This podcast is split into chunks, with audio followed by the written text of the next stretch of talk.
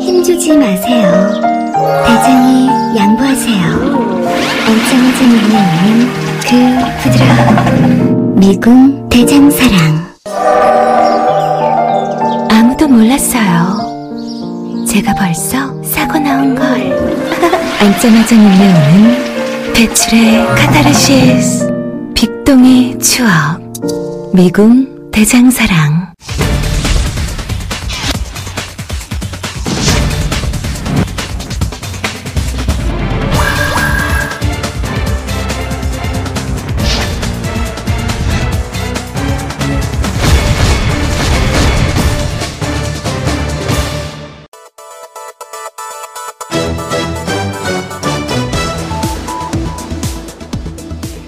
(2014년 8월 16일) 서울 광화문 광장에서는 천주교 시복 미사가 열렸습니다. 100만의 인파가 몰려 나온 시복식에 앞서서 프란치스코 교황은 서울시청에서 광화문 앞까지 카퍼레이드 행사를 하면서 직접 차에서 내려서 당시 세월호 참사의 진상 규명을 요구하면서 무려 34일째 단식을 이어가던 유민 아빠의 손을 잡아준 적이 있지요. 노란 리본을 가슴에 달고 세월호를 잊지 않겠다 이렇게 다짐을 했던 교황. 그리고 실제 세월호의 십자가를 교황청에 가지고 가기도 했습니다. 박해받던 이웃의 편에 서서 인간의 고통 앞에 중립은 없다. 그리고 평화는 단순히 전쟁이 없는 것이 아니라 정의의 결과다. 그리고 가난한 이들을 위한 가난한 교회의 필요성을 설파했지요. 당시 정말 많은 사람들의 교황의 메시지로 위로를 받았습니다. 오는 17일 문재인 대통령과 다시 만나게 되는 교황이 김정은 위원장의 초청장을 받고 평양을 가게 된다면 과거 요한 바오로 2세가 이 땅에 입을 맞췄던 것처럼 또 한 번 이 땅의 평화가 전 세계에 울림을 줄 걸로 보입니다. 늦어도 내년 봄엔 교황의 평양 방문이 성사가 돼서 다시 한번 따사로운 평화의 봄볕 한 줄기가 이 땅에 내리쬐기를 고대해 봅니다. 10월 10일 수요일 이슈파이터 출발합니다.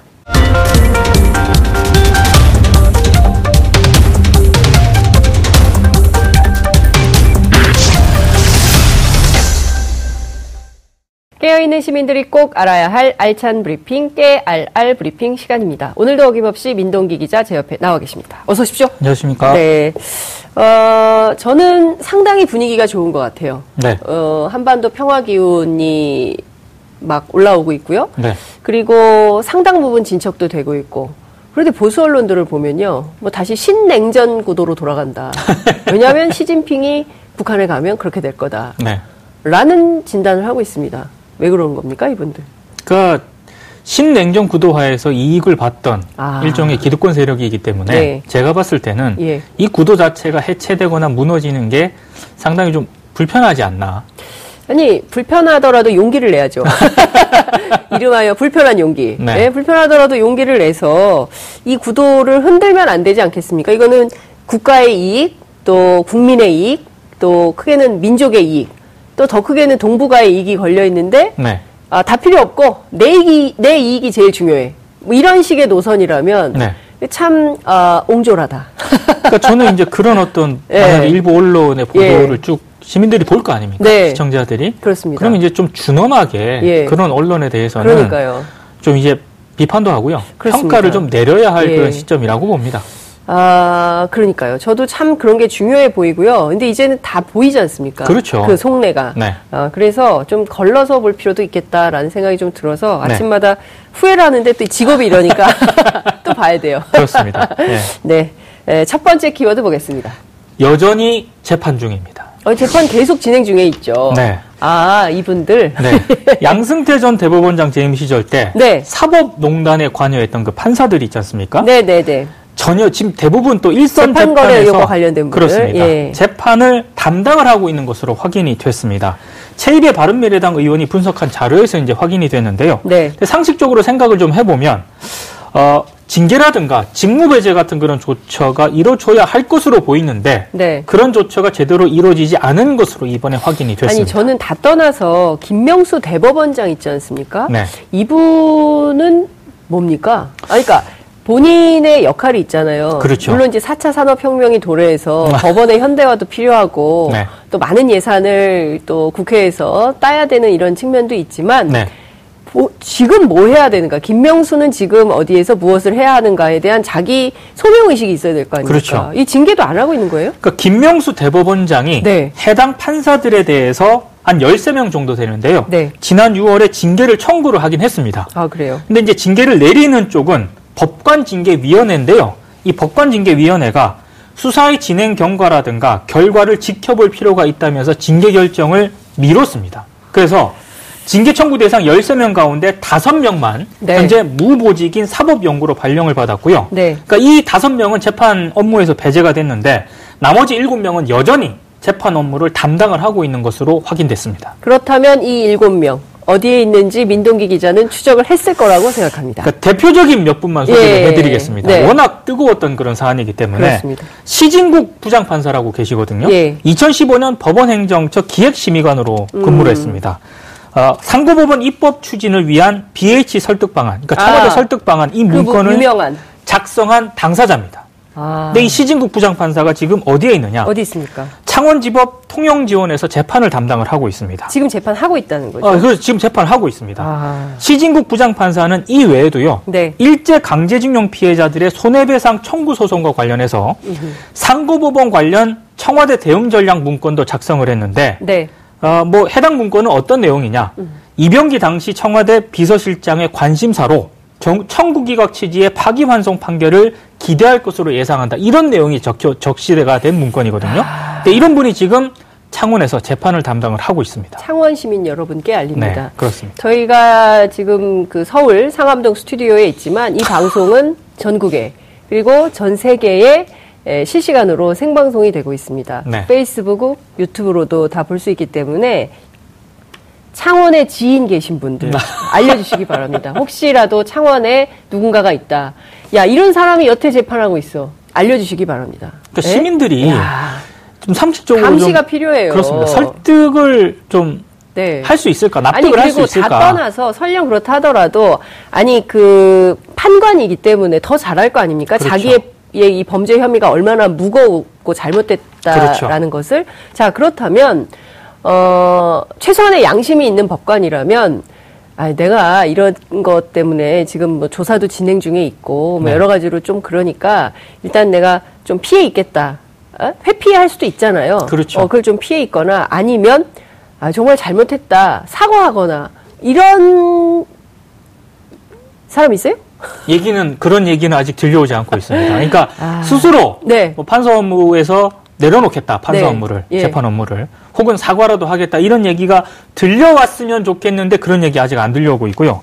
김종복 부장판사가 또 있거든요. 뭐 하는 사람입니까? 현재 광주지법 목포지원에서 재판을 담당을 하고 있는데 네. 김종복 부장판사는 당시 법원행정처 사법정책심의관으로 일을 하면서 네. 통합진보당 비례대표 지방의원들의 의원직을 상실시킬 방안을 검토한 당사자입니다. 야, 네. 그러니까 사실상 그 통진당 해산과 관련된 그렇습니다. 수많은 일들이 있었는데 그 중에서 주요 정점에 있었던 당시 해당 판사가 그 인물입니다. 지금은 목포 지원에서 재판을 담당을 하고 하고, 있고요. 그리고 문성호 판사라고 있거든요. 네. 이분은 굉장히 가까운 곳에 있습니다. 어디 있습니까? 서울 남부지법에서 재판을 담당을 하고 있는데요. 네. 문성호 판사 역시 통합진보당 소송 관련 문건을 작성을 했습니다. 음. 근데 물론 이제 그 검찰 사법농단 수사를 검찰이 진행을 하고 있잖아요. 네. 근데 이 과정에서 뭐 추가로 좀 문제가 드러난 그런 판사들이 있거든요. 이런 판사들에 대해서 서울중앙지법이 일단 검찰 조사라든가 네. 압수수색을 받은 일부 판사는 이 신청 사건 담당 재판부로 옮긴 그런 상황인데요. 네. 근데 규모가 작은 법원 같은 경우에는 업무 분담이 어렵다는 등의 이유로 음. 재판 업무를 계속 맡기고 있습니다. 판사가 부족합니까?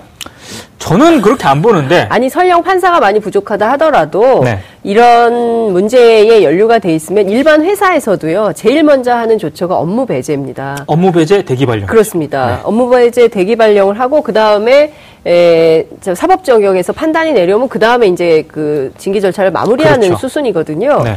그런데 법원은 이렇지 않다는 거잖아요. 예? 그러면 아무리 잘못을 해도 그냥 재판할 거 다 하고 뭐 사는데 아무런 지장이 없고 이러면 다음에 또 이런 그 범죄 유혹이 있을 때 이분들이 또 동원돼서 나갈 수 있는 가능성도 있는 거 아닙니까? 그렇습니다. 제가 보기에는 매우 심각한 것 같은데요. 서민들의 아주 조그마한 잘못 네. 이런 거는 가차 없이 그냥 다 가차 없이 준엄하게 네. 판결을 내리지 않습니까? 예. 근데 이런 본인들과 관련된 이런 의혹들에 대해서는 징계조차도 제대로 내리지 않고 있는다. 이걸 국민들이 얼마나 좀 이해라든가 납득을 할 수 있을까 이런 생각이 좀 그러니까요. 드네요. 저희 프로그램 어제 그 국회 법사위 예, 아, 네. 예, 의원 나와서 말씀하셨는데 오늘 아마 지금 뭐 가열차게 얘기 중 이제 뭐 점심 끝나고 2시 10분이니까 오후 국감이 이제 계속 진행이 될 텐데 분위기가 심상치 않아 가지고요 오전에 될 수 있을지는 모르겠지만 여하튼 네. 제가 보기에는 그래도 그래도 이 양승태 사법농단과 관련해서는 여야가 구분 없이 아이 그렇죠. 구분 없이 이 문제에 대해서만큼은 정말 제대로 된 사법 신뢰를 회복하는 노력을 최소한 정치권에서라도 좀 해줘야 되지 않을까. 그렇습니다. 특별재판부가 될 수 있게 특별법을 만들거나 네. 아니면 뭐 그래서 최소한의 회복을 해야 될 거 아닙니까 신뢰를. 그렇죠. 안 그러면 네. 재판 받겠습니까? 네. 판사님도 똑같은데 왜 저한테 그러세요? 이럴 거 아니에요. 아유 참 답답합니다. 자 두 번째 키워드 보겠습니다. 이상한 환경부와 고용노동부입니다. 아 또 무슨 또 뭐가 나왔군요. 지난달 그 삼성전자 기용 아, 공장에서 있었죠. 이산화탄소 이산화탄소. 누출 사고 예. 발생했죠. 예. 노동자 두 명이 숨지는 그런 사고가 안타까운 발생했는데요. 사고였습니다. 근데 환경부가 아직 뭐 최종 결론은 아니지만 네. 화학물에 의한 사고가 아니라 질식 사고로 규정을 했습니다. 이게 좀 논란이 되고 있는데요. 왜 질식이죠? 어, 삼성전자 쪽에서는 네. 당시 그 늑장 대응 논란이 불거졌을 맞습니다. 때 뭐라고 했냐면 예. 산업안전법상 질식 사고는 사망자가 나왔을 때 신고하면 된다 이렇게 주장을 했는데 아니요. 환경부가 일단 최종 결론은 아닙니다. 예. 일단 지금까지는 질식 사고라고 규정을 했기 이 때문에 삼성 입장을 환경부가 왜 대리합니까? 그래서 조금 논란이 제기가 되고 있고요. 예. 환경부가 좀 삼성 봐주기를 하고 있는 것 아니냐라는 그런 비판도 대두된 그런 상황입니다. 아니 환경부가 옛날에는 비슷한 사고를 화학 사고라고 했었다면서요. 그렇습니다. 그런데 이번엔 왜 그러는 겁니까? 그래서 이제 그 논란이 아, 제기가 되고 있는데요. 예. JTBC가 이제 이 문제 제기를 하니까 네. 환경부가 오늘 입장을 내놨습니다. 뭐라고 했습니까? 그러니까 사고 경위라든가 정황에 대한 공식적인 조사, 감식 결과가 나오지 않았기 때문에 만약에 경찰의 공식 조사 결과가 나오면 이걸 토대로 검토를 해서 화학 사고 여부를 판단할 계획이다. 그러니까 최종 결론은 아니다라는 입장을 밝혔습니다만 예. 2015년 10월에 네. 한 대학병원 변전실에서 이산화탄소 누출 사고로 6명이 부상을 입었거든요. 이때 환경부가 화학 사고로 처리를 했습니다. 음. 그리고 역시 같은 해 경북 경주에서 발생한 이산화탄소 누출 사고 역시 화학 사고로 분류를 했거든요. 네.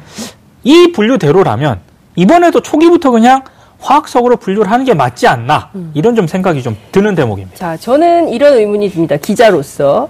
경찰의 공식 조사 결과가 나오면 그것을 토대로 검토해서 화학사고 여부를 판단할 계획임. 네. 이게 환경부의 입장이라는 거잖아요. 그렇습니다. 경찰의 공식 조사도 안 나오는데 왜 입장을 미리 냅니까? 그래서 삼성 입장에서 그래서 이제 그게 논란이 아니 공식 입장이. 나오면 그 다음에 해도 무방할 텐데 네. 미리 이런 일종의 가이드라인을 주는 거 아니냐 네. 경찰 수사에 이런 비판도 어, 피하기 어려울 것 같은데요. 그리고 환경부가 네, 그 과거에도 비슷한 어떤 사고가 있지 않았습니까? 네. 그 정도 되면은 나름 기준이라든가 분류가 분명히 있을 텐데 네. 이걸 굳이 뭐 경찰 조사 나오기 전까지 예. 어, 질식사로 규정을 한 것 자체도 조금 이상한 대목이긴 합니다. 아니 그리고 산업안전법상 삼성의 주장인 거죠. 그렇죠. 산업안전법상 질식 사고는 사망자가 나왔을 때 신고하면 된다. 네. 저는 이것도 좀 납득하기가 어려워요. 그렇죠. 네, 질식 사- 아니 사망자 나오기 전에 사건이 발생할 때 응급 대응을 통해서 생명에 문제가 없도록 조치하는 게 최우선 조치인데 최우선 조치죠. 이게 사망자가 나오면 그때 신고하면 된다 이렇게 주장하는 것도 저는 좀 개인적으로 납득하기가 어려운데 이게 화학 물질에 의한 사고와 네. 질식 사고가 어떤 점에서 차이가 있냐면요. 아 차이가 있군요. 화학 물질에 의한 사고는 네. 사고 발생 즉시 관계 기관에 신고를 해야 됩니다. 아 법, 법령상 법령상. 화학물질법 이걸 물질 어기게 관리법. 되면은요. 아, 2년 이하의 징역이나 1억 이하의 벌금형을 받게 되거든요. 아 근데 만약에 센 법령이네요. 그렇습니다. 예. 기흥 공장 사고가 화학 사고로 분류가 되지 않습니까? 네. 이렇게 되면은 삼성전자가 사고 발생 1시간 50분 뒤에야 신고를 했거든요. 네. 만약에 이 사건이 화학 물질 사고로 분류가 되면은 삼성이 이에 대한 법적 책임을 져야 합니다. 아, 그래서 이게 화학 물질에 의한 사고냐 질식 사고냐 이 분류 기준이 굉장히 중요한 겁니다.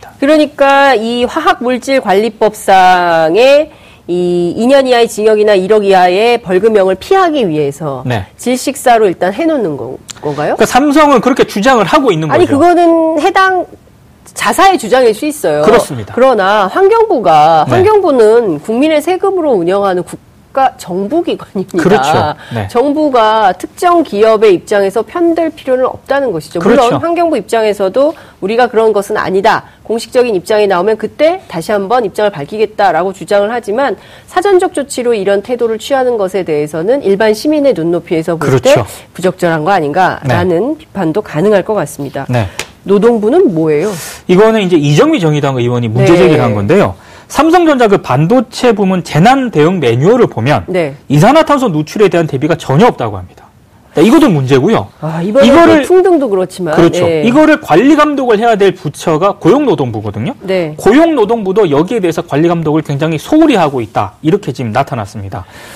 근데 이게 진짜 문제인 게 뭐냐면요. 네. 최근 5년 동안 이산화탄소 누출 사고로 사망자가 발생한 3건 가운데 네. 두 건이 삼성전자에서 발생을 했습니다. 그리고 어, 더 문제가 예. 현재 삼성전자 전국 사업장에는요. 이번에 사망, 사망 사고를 낸 것과 같은 이산화탄소 소화 설비가 무려 43개나 설치가 돼 있거든요. 어허. 무슨 얘기냐면 네. 비슷한 사고가 또다시 발생할 가능성이 있다는 그런 얘기입니다. 무서워서 삼성 다니겠습니까? 아니, 그러니까요. 네. 아니, 이게 겁나서 회사 다니겠어요? 이렇게까지 위험에 노출되어 있, 있는데, 직원들이 말이죠. 네. 어, 저는 이렇게 관리하는 것 자체를 이해할 수가 없어요. 어, 아니, 사고가 나면, 네. 그, 직원이든 회사든 다 손해거든요. 아이, 그렇죠. 모두가 손해, 정부도 손해입니다. 그렇습니다. 그런데 이런 것을 미연에 방지하지 않고 그런 시스템도 갖추지 않고 있다고 하는 것에 대해서 우리가 안전과 관련해서는 아무리 지나쳐도 어, 틀림이 없다. 꼭 더 지나치게 해야 된다라고 얘기를 하는 건데 네. 이런 식으로 관리하고 있으면 고용노동부의 관리 감독에 대한 문제 제기를 할 수밖에 없네요. 조금 황당했던 게요. 네. 정의당 이정미 의원이 예. 삼성전자 소화 설비에 대한 관리 점검 내역 자료를 고용노동부에 요구를 했거든요. 네. 근데 고용노동부가 뭐라고 했냐면 어, 삼성전자 소화 설비에 대한 관리 점검은 개별 사업장이 소방관계법 관계법에 따라 받아야 하기 때문에 고용노동부에 해당 결과를 보고하지 않는다고 답변을 했습니다. 관리 책임이 없다 이거예요? 그렇습니다. 그러니까 야. 이정미 의원이 예. 산업안전보건법에 관련 규정이 있고 네. 그리고 노동부 고시 제 23조에 보면은 분명히 관련 근거가 있다라고 오히려 네. 반박을 하는 그런 상황까지 벌어졌거든요. 어, 저는 좀 고용노동부가 제대로 좀 관리 감독을 지금이라도 해야 아니, 된다라고 봅니다. 노동부도 환경부도 국민 편에서 국민의 편익을 제공하기 위한 정부 부처입니다. 그렇죠. 그러면 정부 부처면 정부 부처답게 이런 국회에서 이런 지적이 있으면 아유 의원님 저희가 꼼꼼하게 다 하지 못했는데 이번 기회에 문제 제기를 하셨기 때문에 이번 기회에 제도 개선을 통해서 바꾸겠습니다라고 해야 옳은 것이지. 그렇죠. 지금 국회의원하고 싸우려고 그러는 거 아니에요. 네. 예? 저는 아. 이런 태도는 더 용납하기가 어렵고 국민하고 싸우겠다는 거거든요. 그렇습니다. 그 개별 기업이 알아서 하지 우리한테 보고할 의무가 없는데 그걸 왜 우리한테 묻습니까? 이런 거예요. 그렇습니다. 굉장히 곤란한 태도죠. 그렇죠. 예. 네. 아, 열이 또 올라오기 시작합니다. 자, 마지막 키워드 보겠습니다. 신의 직장 주거복지. 아, 어딘가요? 이 공기업 이나 공공기관 얘기인데요. 네, 아, 요새 고위공직자, 공짜 들어가면 굉장히 마음이 아픕니다. 네. 예. 한국은행을 포함한 일부 공공기관들이 네. 직원들이 전세집 구할 때 도와주기도 하고요. 네. 회사가 집을 마련해서 싼 값에 빌려주기도 한다고 합니다. 금감원도 이래요. 그렇습니다. 예. 근데 이제 공공기관 운영이 국민 세금으로 운영이 되지 않습니까? 그렇죠. 근데 서민들이 느끼는 박탈감을 고려해서 네. 뭔가 개선을 하거나 아니면 엄격한 지침이 필요하다 이런 지적이 제기가 되고 있습니다. 10년 전쯤에 제 네. 지인이 어, 1억에 만약에 1억이 전세다. 그럼 9천만 원까지 회사가 빌려줍니다. 단돈 1천만 원만 있으면 괜찮은 아파트 들어갈 수 있었어요. 네. 이런 데가 바로 신의 직장인 것이죠. 어, 취직할까요? SBS가 관련 내용을 자세히 보도했는데 어, 그렇습니까? 딱 두 사례만 얘기를 하겠습니다. 네. 최근 집값이 크게 오른 서울 송파구 네. 76제곱미터 네. 시세가 18억 대고요. 예. 전세 보증금이 4억이 넘어요. 근데 월세가 120만 원 정도 되거든요. 예. 현재 거주하는 한국은행 직원은 매달 30만 원의 사용료만 내면 됩니다. 서울 영등포구 한 아파트 역시 월세 시세가 110만 원 정도 되거든요. 네. 근데 한국은행 직원은 16만 원에 살고 있습니다.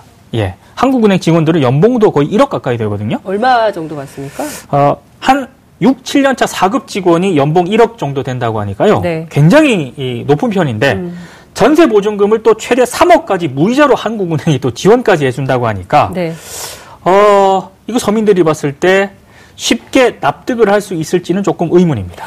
어, 이래서 다 머리 싸매고 스펙 좋은 스펙을 쌓아서 네. 좋은 직장, 좋은 일자리를 구하려고 우리 청년들이 그렇게 분투하는 거거든요. 네. 그러니까 누구나 다양하게 어, 뭐 이런 거예요. 영국의 경우에 에, 크든 작든 집마다 정원이 있다는 거죠. 정원. 음, 조그만 마당. 네. 예. 그러나 없지는 않다는 거예요. 네. 정원이. 네. 그러니까 부자는 큰 정원을 갖는 거고 좀 중산층은 적당한 그리고 어려운 사람들은 자- 좁은 정원이 있지만 정원이 네. 없진 않다는 거죠. 그렇죠. 우리는 아예 없죠.